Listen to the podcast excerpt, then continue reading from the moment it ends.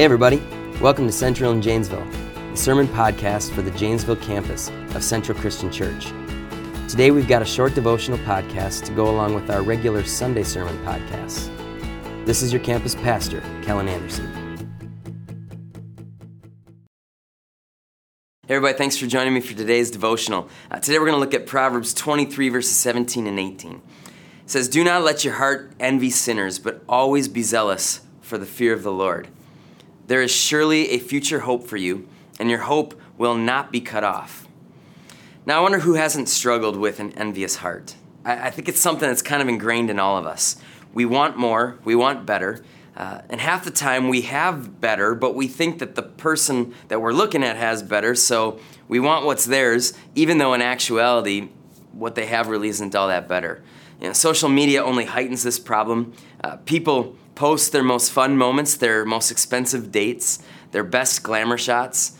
Uh, no one really posts a picture of themselves changing the diaper of a newborn who has just exploded out of their diaper uh, all over their brand new onesie. Nobody does that. Nobody posts a picture of themselves sitting around watching television on a rather ordinary evening at home.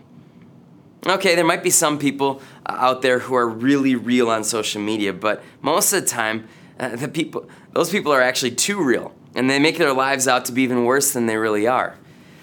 That too actually can be a sign of our envious hearts. Some people really believe that if their lives are going to be bad, then they want it to be the worst so that they can get other people's sympathy.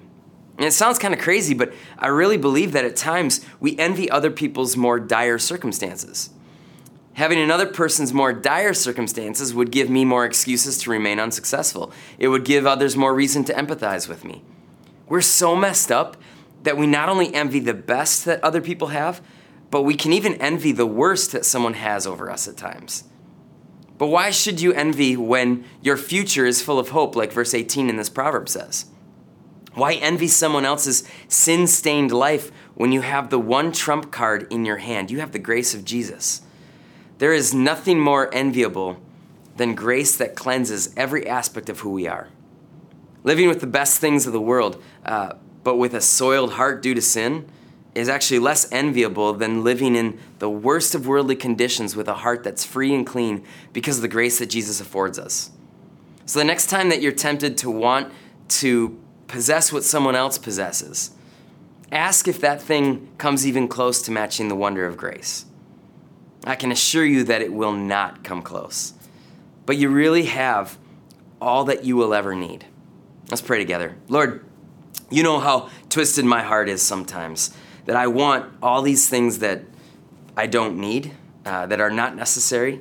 Uh, and God, you've given me more than I could ever hope for. God, I thank you for the person of Jesus, uh, who came into this world as God's only Son, was willing to go through all of the, the junk of this world, uh, and to do it living perfectly on my behalf that he was willing to go to a cross and die for me so that I could be forgiven. God, I thank you that we have the greatest gift possible. God, help us never to become envious of the people and the things around us, but to be willing and wanting to show people this amazing gift that we have in Jesus. We love you, Lord, and we pray this in Jesus' name. Amen. Thanks, everybody. Hope you guys have a great week. We'll see you next time. Thank you for listening to today's podcast from Central in Janesville. Be sure to subscribe to the Central in Janesville podcast to keep up to date with each of our teachings. Thanks.